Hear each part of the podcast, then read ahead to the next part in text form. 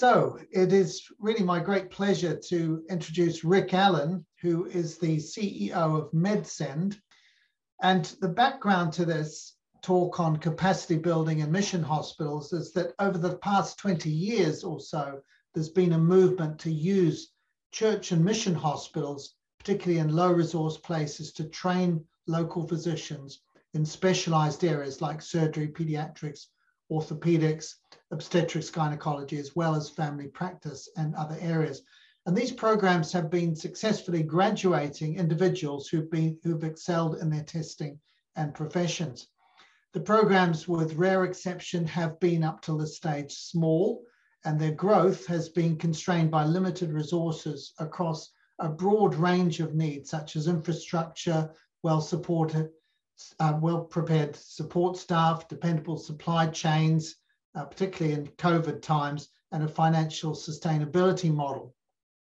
And the challenge going forward, therefore, is to address the issues in order to scale up these programs so that there's an opportunity for more Christ following physicians and dentists to serve and lead in Christ's name.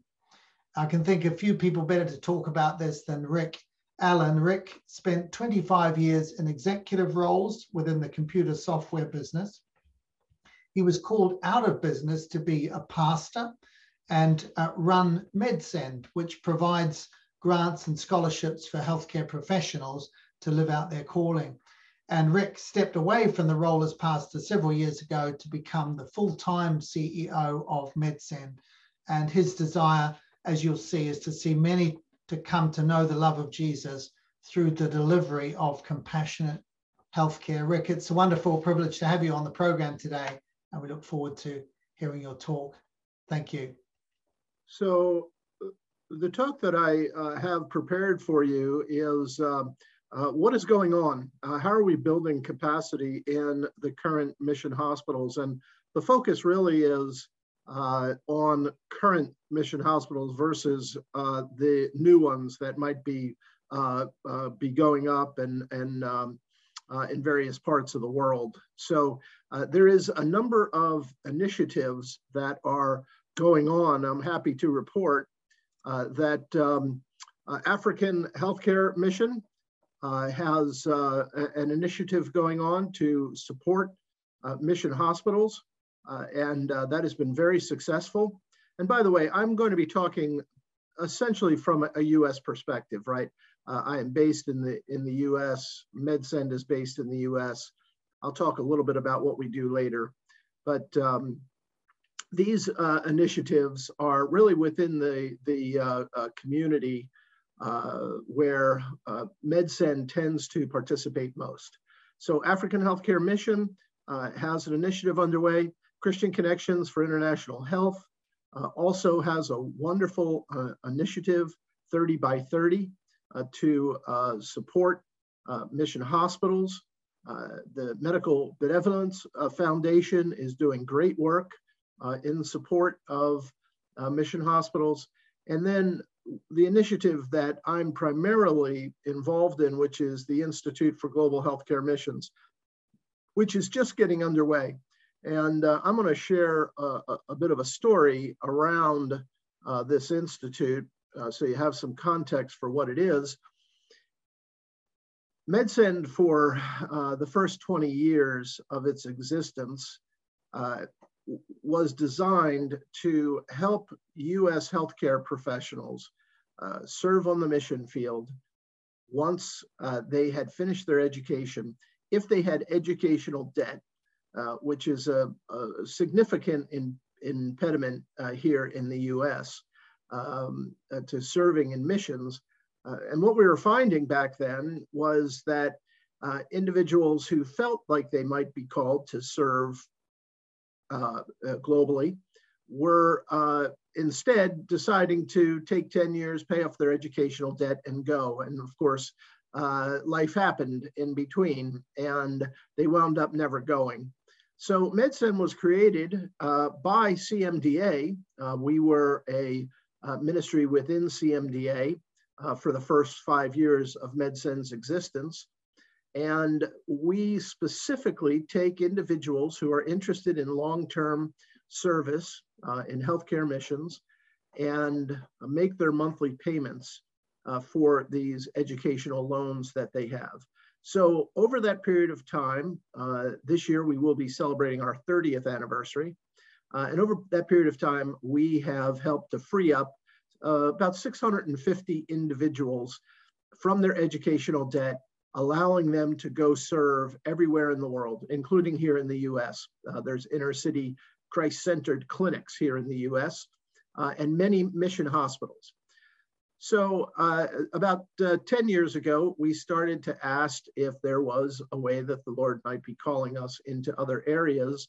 And from that came the MedSend National Scholars. And what we're doing through the MedSend National Scholars is we are providing a, a scholarship for individuals who are training in mission-based residency programs. Uh, so, and as Peter mentioned, there's uh, a, a, large number of them, a large number of specialties. Uh, and up uh, right now, we have provided uh, 60 scholarships for individuals to go through these four or five year residency programs. Well, once we realized that this was going to be a success, we started to ask questions such as, what would it take a few years from now, maybe 10 or longer, uh, to actually have 650 or 1,000 individuals that we had provided these scholarships to. And that led me to speak to a couple of uh, the hospitals and their leadership and ask them, what would it take for us to scale your program, to make it larger? Uh, you've got three people in your program today. How could we make it 15? You've got 10 people in your program today. How could we make it 30? And in general, uh, the infrastructure and this uh, both uh, physical plant as well as the um, support structure could not handle that kind of scalability. And most of these leaders, uh, although excited by the prospect of being able to expand their programs, really were not in a position to make it a reality. So I came back and, and counseled with a number of people and um, we came up with a model that said, what if there was an organization that would be uh, willing and able to come alongside of you for an extended period of time, let's say 10 years, uh, with significant uh, financial resources and uh, significant subject matter experts to help you in all of these areas that uh, would need to be addressed in order to scale your residency program. And of course, everyone felt that that would be the kind of resource that would make it a reality. So from there, the idea of the uh, this Institute uh, for Global Healthcare Missions was birthed. Uh, that's how we started it. Uh, that idea uh, germinated about two years ago, and it has been uh, in process since that time. Uh, I'm not going to go into all the details of uh, what has happened, but uh, the organization itself is preparing to launch. it will um, probably start its initial efforts, which I'll explain in a little bit more detail later, in late spring of this year. So again, let me just share my slide with another slide with you so you can get a, a context of what it is that this organization uh, will be uh, doing. We're really looking to partner up to 10 years uh, with uh, these hospitals uh, to help them uh, improve the pie slices in the middle. So we're focused on infrastructure, education, human resources, supply chain, and governance. And I'm going to go into a little bit more detail, but uh, the model is going to be using partners in order to uh, be able to uh, uh, do those various uh, efforts.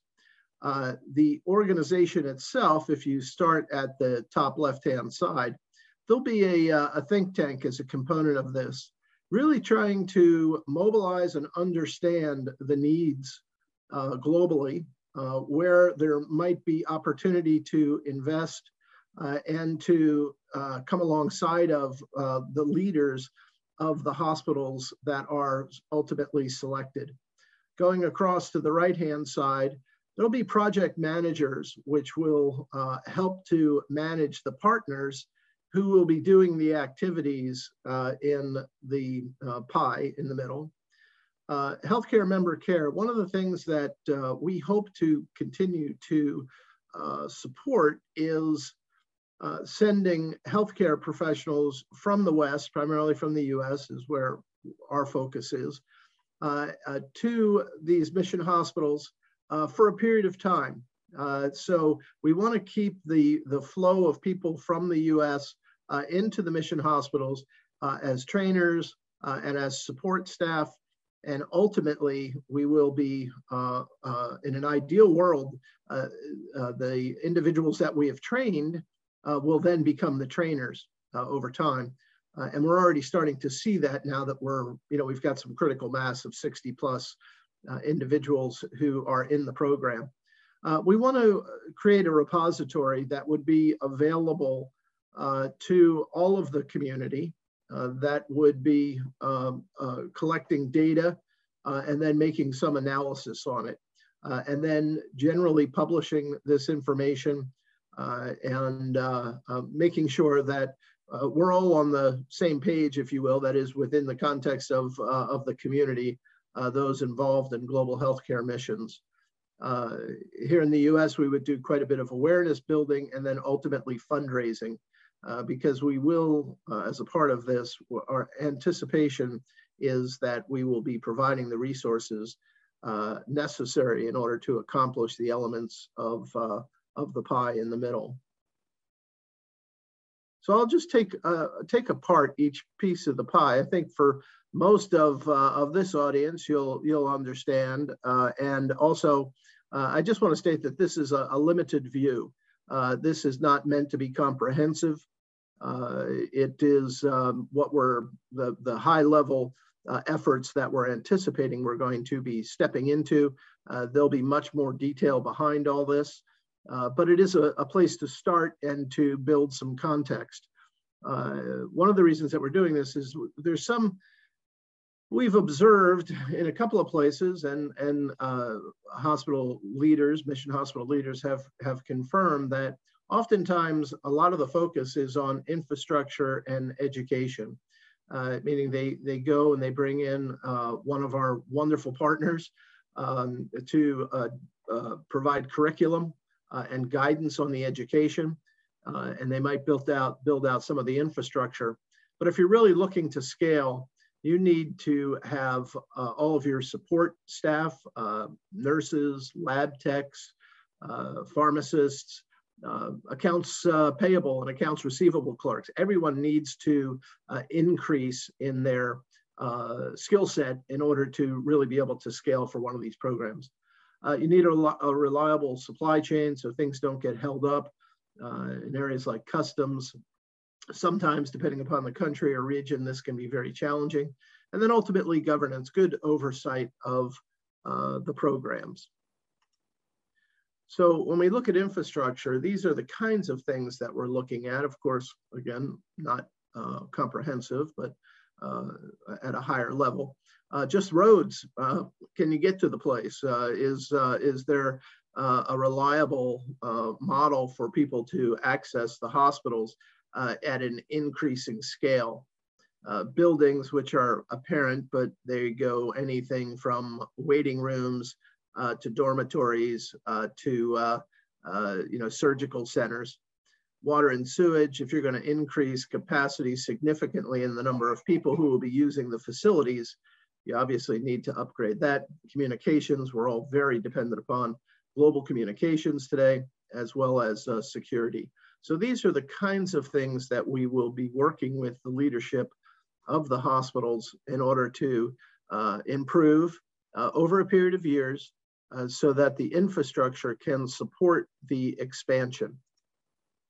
And then education, uh, curriculum, uh, faculty, uh, certification programs where appropriate, uh, sometimes within countries, regions, uh, employment readiness, really trying to prepare the individuals who are going through these educational programs to be ready to be employed within the region. So making sure that the programs themselves are preparing for uh, regional employment. And then uh, government and regional bodies. We, we have a sense that uh, we need to better um, communicate and fit in, in many cases, not all, uh, and your situation or circumstance uh, may be different, but uh, we want to make sure that we are participating uh, in a, a broad-based approach to healthcare. Uh, and that includes all of the governments and, and also secular organizations such as the Gates Foundation, which we're starting to see more and more influence exerted by um, these additional parties. And uh, we want to make sure that we are at least listening to what they are doing and what they perceive the needs to be so that we can fit into the broader uh, community of, of uh, global healthcare. Uh, we're seeing uh, uh, quite, quite a bit of transition occurring, which is good. healthcare is becoming much more readily accessible, still not in some of the areas where we have hospitals, but uh, there is significant global improvement. Uh, human resources, this is preparing your people to support this level of build out. So we're looking at education and, uh, and college partners, things like um, a college uh, to help train and improve um, the skill sets of nurses, for instance, uh, of uh, hospital administrators, uh, looking at trying to uh, potentially get certification programs for your front office people. Uh, going further along, we see uh, tech support, making sure that we've got the right people to provide the support of technology, which is becoming so critical today for us.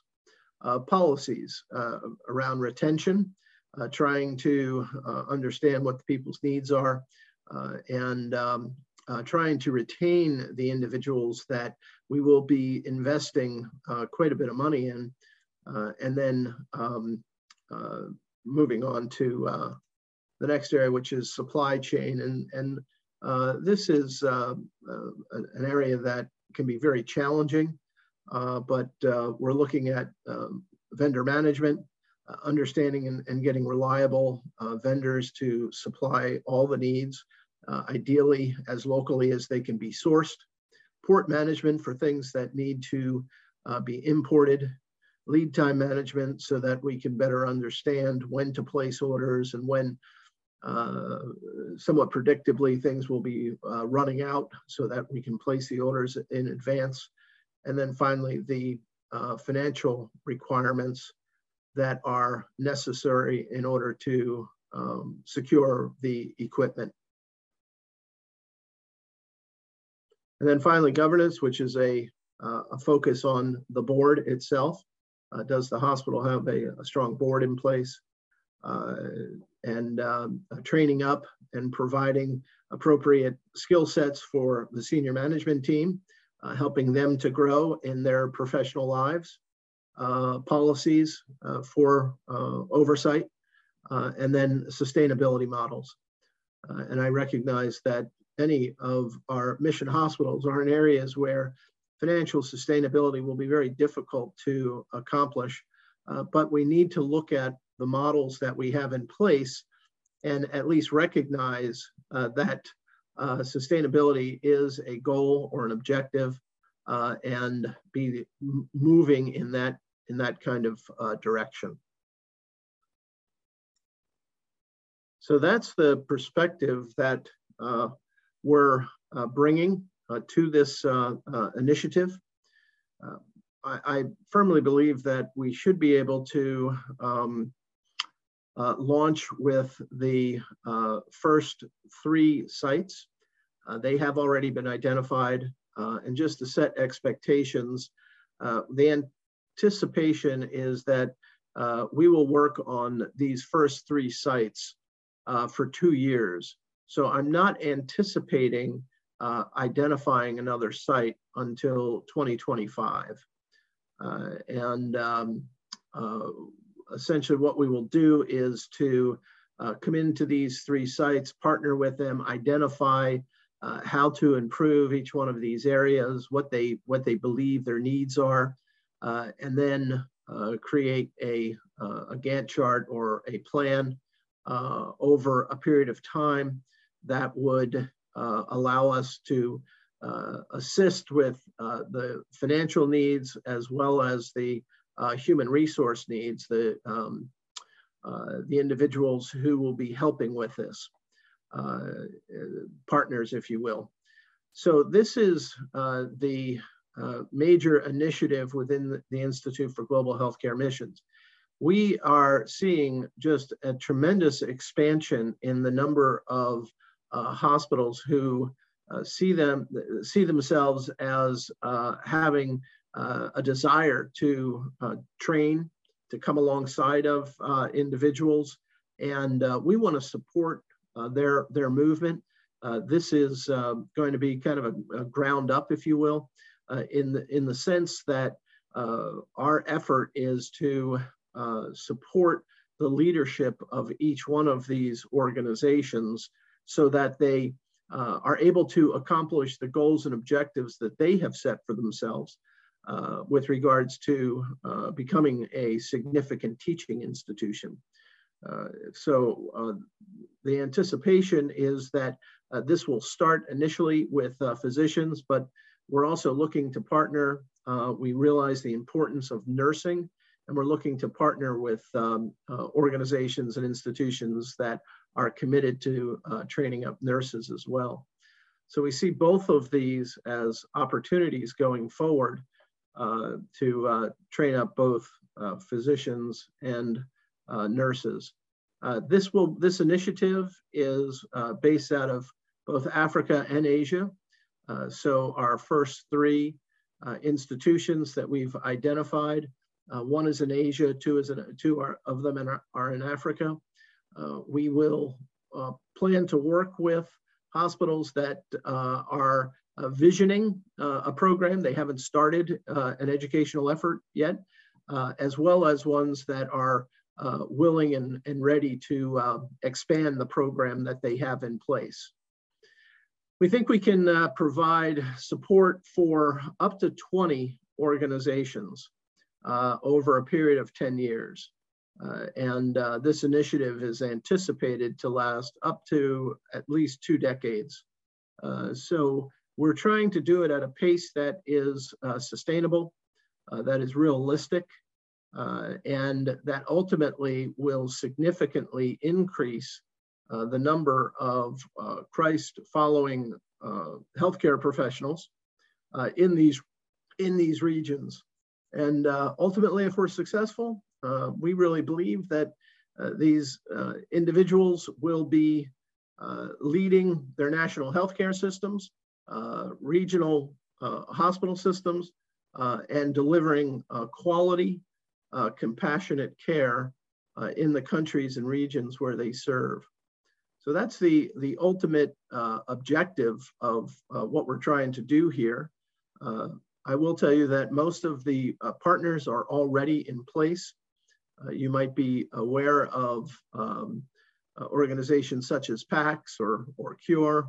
Um, another partner is, is in his image, uh, we're also uh, working with InfoMed, uh, and these are all organizations which are uh, looking to uh, provide uh, curriculum and support for educational programs, residencies for national physicians. So we're anticipating that this, um, when we're done, we should be able to come alongside of literally hundreds of individuals uh, and help them with their training. Now, this organization will be entirely separate from, uh, from MedSend. Uh, we have uh, partnered uh, to uh, help to make this a reality, but it will not be MedSend itself. it will be, MedSend will be a member of uh, the Institute. Uh, so we do anticipate that it will be a standalone organization uh, that we will support and anticipate that it will support us as well.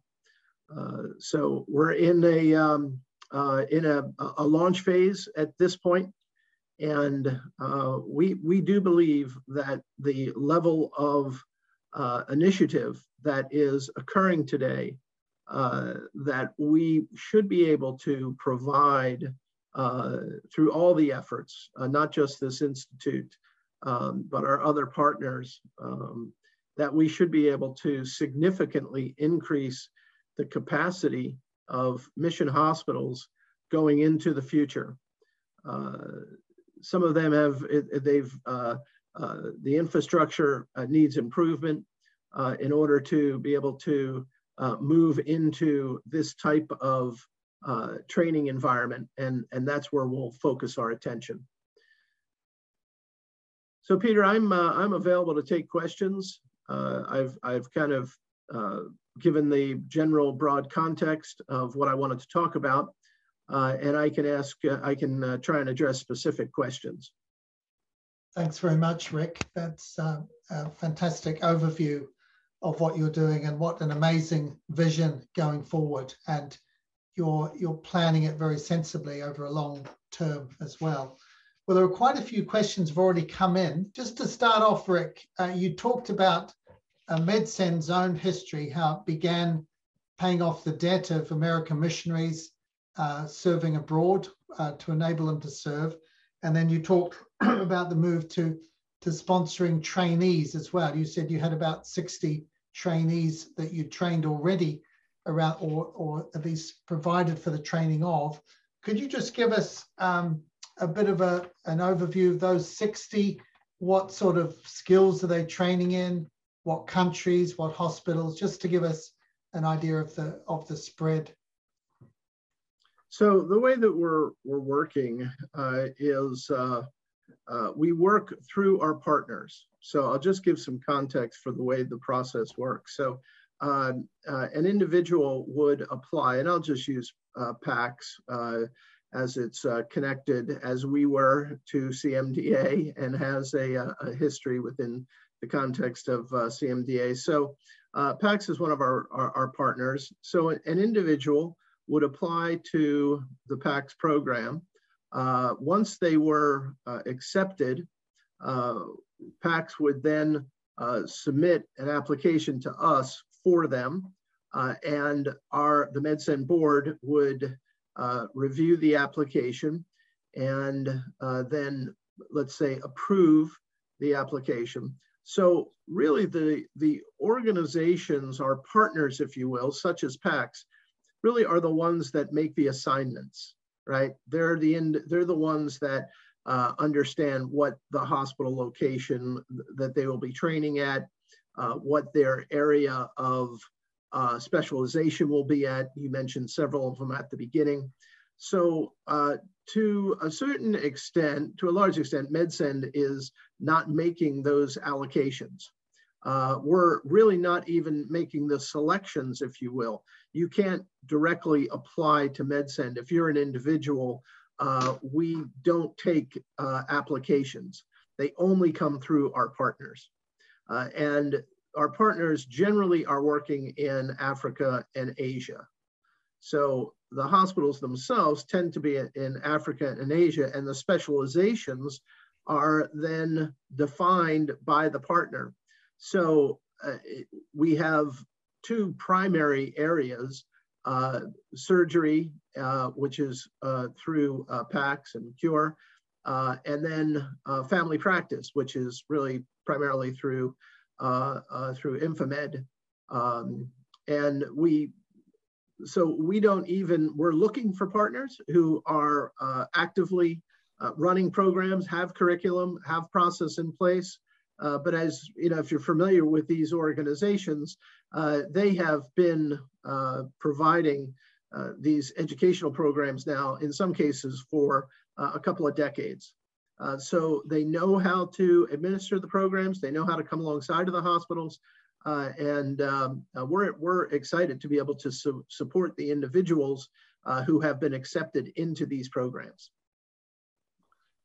Thank you. That's that's really helpful. And uh, webinar attendees may actually have heard both Keir Thelander from PAACS, the Pan African Academy of Christian Surgeons, and also Chris Lavy more recently, who worked with Cure, uh, talking about orthopedics in, in Africa. So these are the kind of programs that we're talking about. With regard to the hospitals, Rick, you said you've got three sites ready to go and you'll be focusing on them in the first three years and then broadening it out to include more, uh, another 20 organizations or 20 in total over the, over the 10 years. Uh, when, when you're looking at institutions to decide uh, which ones should we partner with, what do you look for in an institution uh, that you're wanting to improve the capacity of for training? Thank you for that question.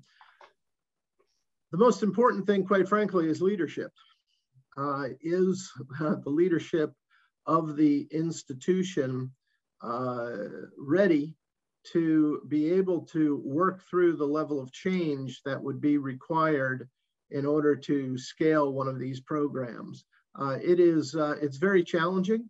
Uh, and uh, the, the greatest challenge, frankly, is the human resource component, right? It is uh, looking to providing leadership uh, to the team at the hospital and getting them on board for uh, this this level of expansion. Generally, it means that uh, you know there'll be extra work involved, uh, quite frankly. And uh, but there are other restraints, uh, reasons why people might not want to participate. And we're looking for strong leaders with strong vision that we can come alongside of. So, Peter, I would say that that's the first thing. Uh, the second thing really is uh, the region or location of the hospital uh, if you're going to scale a training program, do you have enough demand? Are you in a region where you'll be able to uh, keep all of the residents productive? Uh, and, um, uh, you know, frankly, some hospitals that we really believe in their ministry and their mission, they're just located in areas where they can't scale. Uh, we'll continue to work with them. If their program is small, uh, MedSend will continue to try and help to get uh, scholarships for uh, their residents.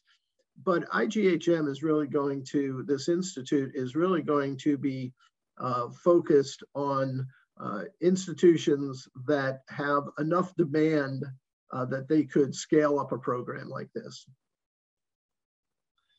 Thank you. Um, we got a question here from Angel Wang in Burkina Faso, West Africa. She's she's saying, uh, as you said, over the last 20 years, there's been a movement to use mission and church hospitals.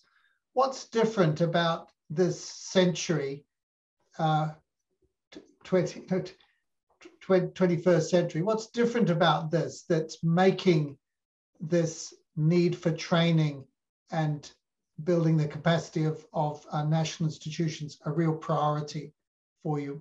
Perhaps just your, your reflections on the wider trends in healthcare that are making this a priority now that you feel you should go for? That's a big question. Uh, it's um, uh, I, will start at I'll start at the top and work down. I believe it's a, a, movement of the Holy Spirit, right? I believe that God is involved in this. I believe that uh, healthcare is the model that that Jesus created, right? Uh, uh, so uh, preach and heal uh, was uh, his model. So I believe that we are seeing uh, healthcare as a revived model. And I, I also believe that one of the reasons is, uh, is access, that a healthcare professional is welcomed in almost every country in the world. a well-trained, well-prepared healthcare professional. most nations uh, straight, most communities, and even most tribal uh, chiefs will welcome a well-prepared healthcare professional uh, into their area. Uh, so this provides us access. Uh, and then healthcare in itself, delivered in a compassionate way, provides a model uh, of, of Jesus. So we, we have this incredible ability to reach uh, places that are not accessible to other forms of uh, witness, if you will, uh, that uh, healthcare provides.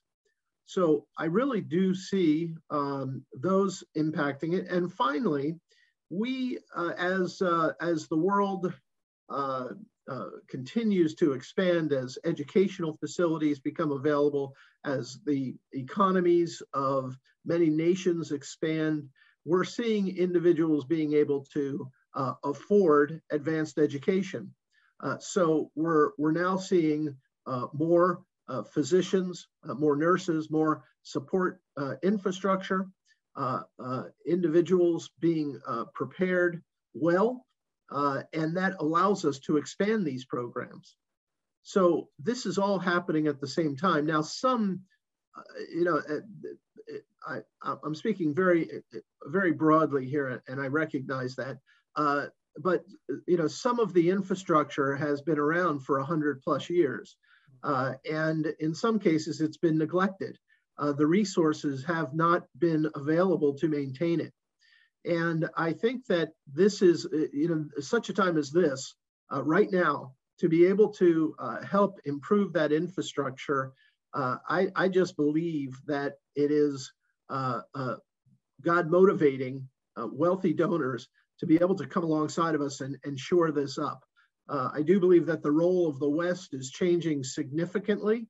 Uh, and uh, I believe that our responsibility is to support uh, current leaders uh, in their in carrying out their vision, uh, their God-given vision for these hospitals. and we want to play a part of that. thank you. That that's that's really insightful. I was I was struck by your comment at the beginning, you identify these five areas of need in your pie chart. And uh, you, you said something that struck me is that it's not just about education and infrastructure. You need human resources, you need supply chains, you need governance, and, and also your comment about leaders with vision. And we've got two questions here from, uh, from Howard Lyons, who's uh, on the ICMDA board, and Laurie Allett, who are both asking the question about health hospital administration and healthcare management. What uh, what do you see is MedSend involved in this in training healthcare managers, uh, hospital administrators? What do you see for the place of that in the future?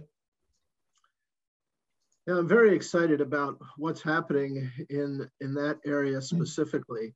Uh, I know that um, uh, we're, we're starting to see uh, a number of initiatives that are focused on uh, training up individuals specifically to go to uh, and to provide support to mission hospitals. Uh, there is a, an initiative uh, that's underway here in the US at CM, the US-based CMDA to bring together hospital administrators. MedSend as an organization recognized this need uh, several years ago, and our board has approved uh, the debt repayment, the educational debt repayment of individuals who have a degree in hospital administration.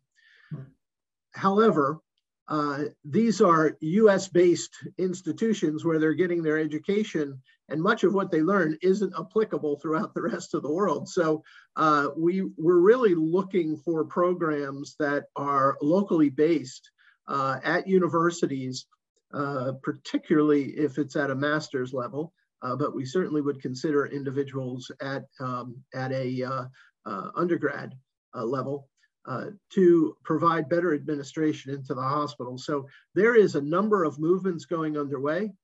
there is a movement in, in Kenya where they're looking to put together a, a training program and initially as a certificate program, but ultimately uh, providing a, uh, a degree, a full degree.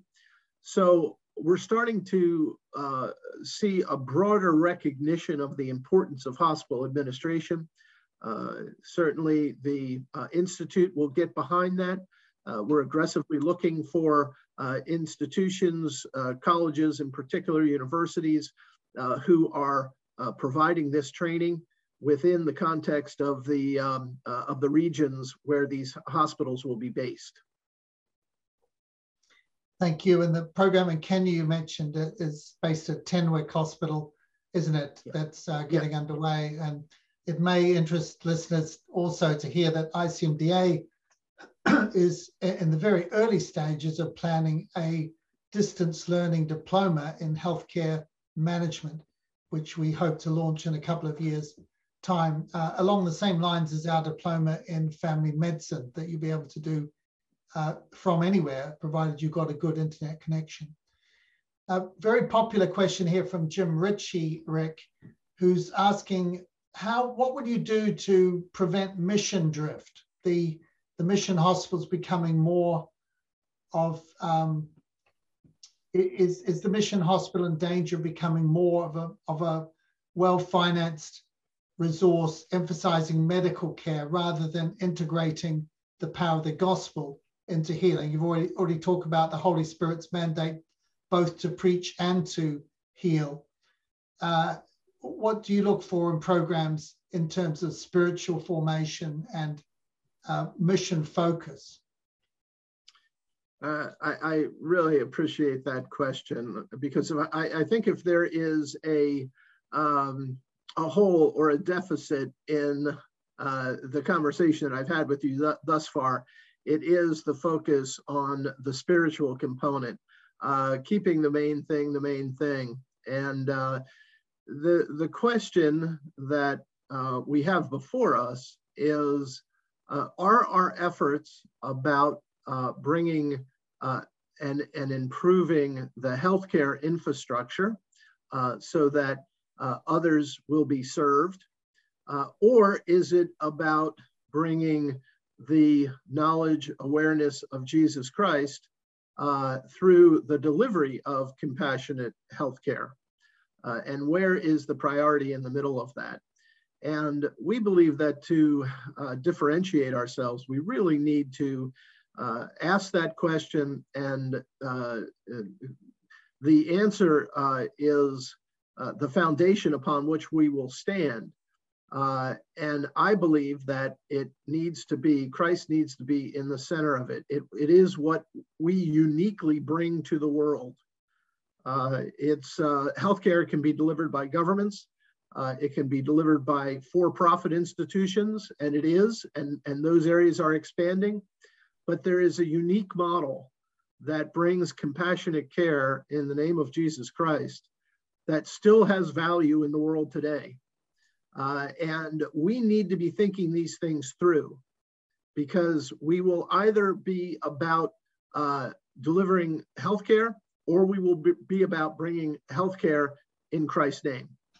Uh, I believe in the focus of the Institute, uh, as well as MedSend, will be prioritized around organizations that are committed uh, to bringing the gospel, uh, the message of hope uh, through compassionate healthcare.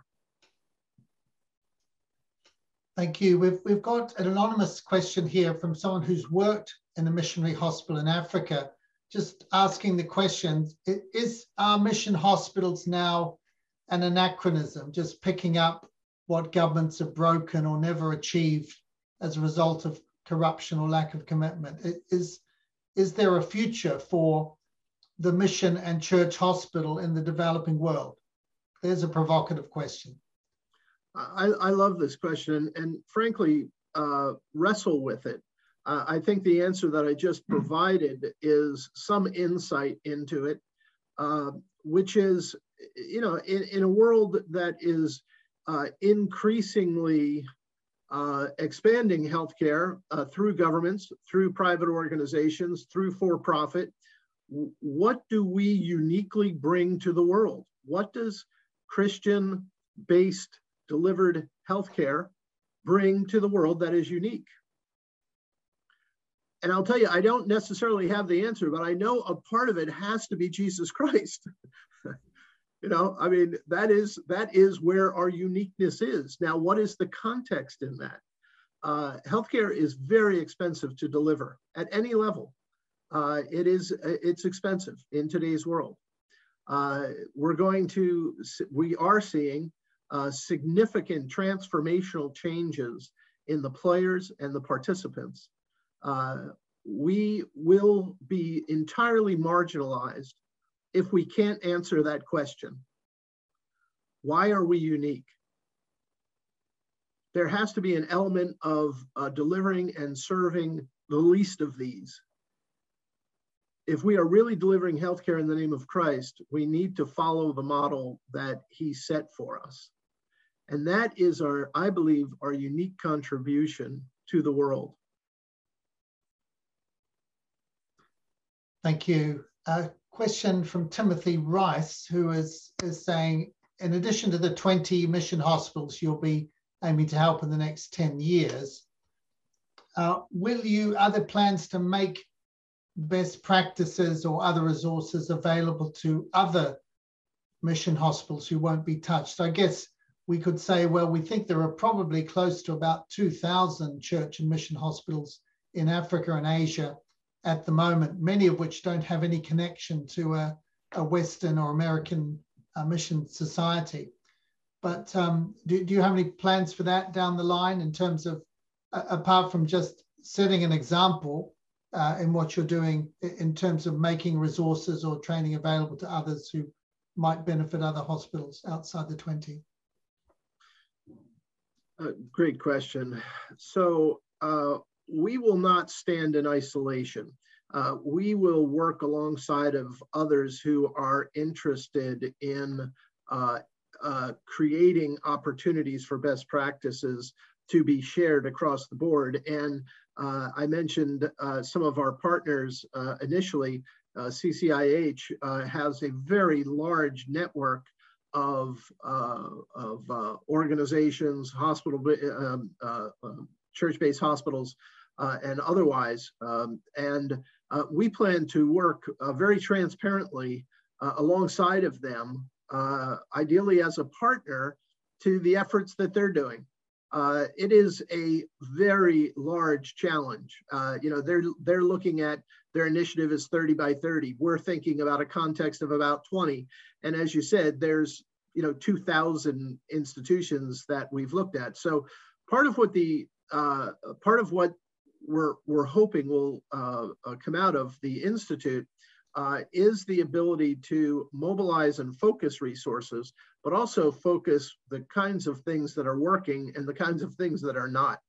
Uh, so we we just couldn't right now envision having the scope or the breadth to make an impact uh, beyond the 20, uh, but working and coming alongside of partners and making sure that we are uh, uh focusing uh, our, our, resources on the things that we are bringing uniquely to this process. I think that'll that'll help, and then sharing openly whatever we're learning. Uh, and access to individuals and organizations that can uh, help in this process. Uh, this, this institute will be primarily focused or exclusively fo focused on uh, institutions that are looking to train, that are looking to be training institutions. But uh, our partners are, are, not necessarily constrained by that. They're looking at all kinds of various areas within the uh, global uh, mission healthcare infrastructure to support it. Tim Love, who is, uh, he says, a grateful MedSend grant recipient. He's working as a surgeon in Ethiopia and actually helping to lead the PAACS program there. Uh, he says, uh, sees lots of clinicians going out, being supported.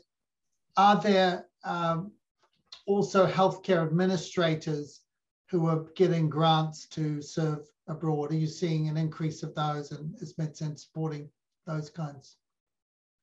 Well, I mentioned earlier that we we are willing to support them, uh, but we haven't uh, we haven't had one application. Uh, wow. To be honest, we just we haven't had one application.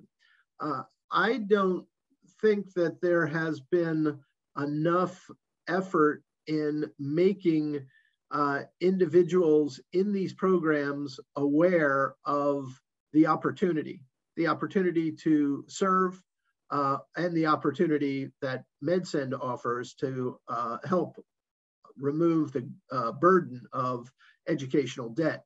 I do believe that this CHEK initiative uh, that is being started uh, by CMDA here in the US uh, will increase awareness So uh, there's there's kind of two ways that we're approaching this. One is to uh, identify individuals that we can support from the US to the world.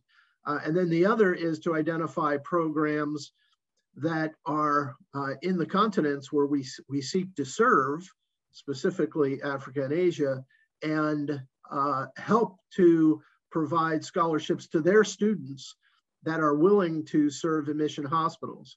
So we're going to come about it in two ways and see if we can't, frankly, we're playing catch up uh, and there just isn't enough awareness. Uh, these are all reasonably new initiatives.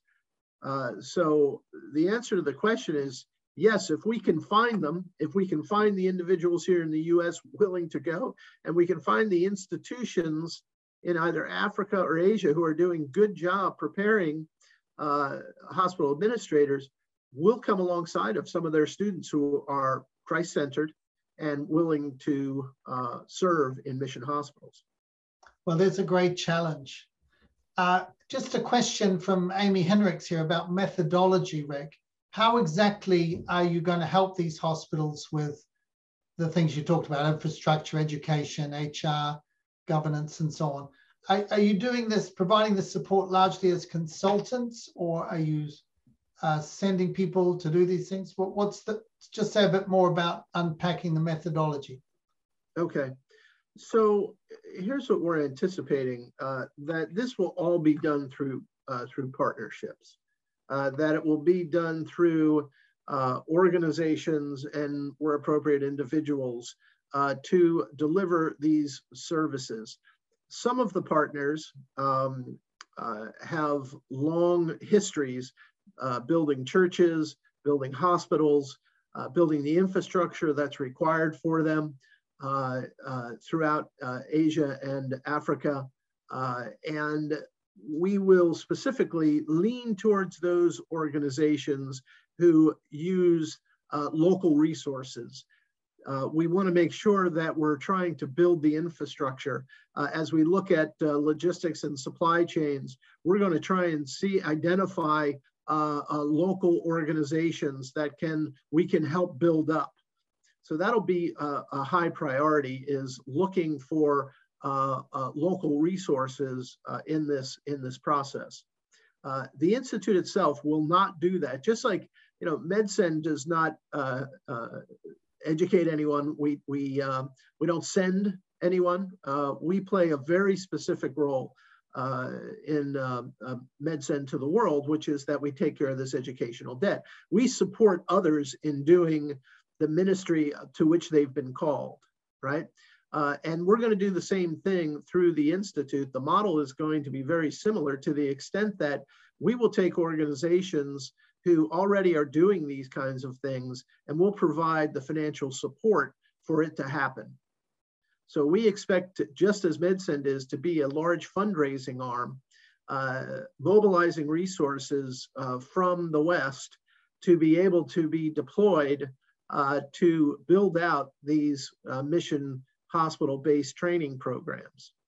And that'll be, that'll be the model. And we've already identified uh, a number of partners who are, uh, who have the capacity, who have the experience, to be able to do it. So I think we'll start to see results from this uh, rather quickly. But the Institute itself will be a rather flat organization deploying um, uh, organizations. And then, as I said, I mean, we will also provide human resources, meaning individuals who are experts in particular areas. So it'll be a combination of those two things specifically. And then if you go back to my chart, uh, those arrows that were on each side uh, one of the things that we'll be trying to do is to provide uh, awareness to a broader uh, context, uh, both within the community, meaning those that are working in, in healthcare missions, uh, as well as outside, uh, looking at the opportunities that are available for those people who, who have a, a passion for supporting healthcare. And if that, if that doesn't answer the question, you can refine it. I'm fine. that's that's great. I just want to sneak another couple in at, at the end. And Doug Lindberg, who is also connected with CMDA, is asking the question about funding. Are, are you just looking to Christian individuals, trusts, uh, foundations, institutions, or do you think there could be a place for getting secular funding from organizations like USAID, for example? Yes, that's a, a very good question. Uh, as uh, and, and, this this comes back to uh, the uh, earlier comments about what are we uniquely bringing to the world, right? What is it that we bring to the world? And as long as an institution or organization uh, funding opportunity uh, allows uh, the, the sharing of the Christian faith in the context of their support, uh, absolutely we would.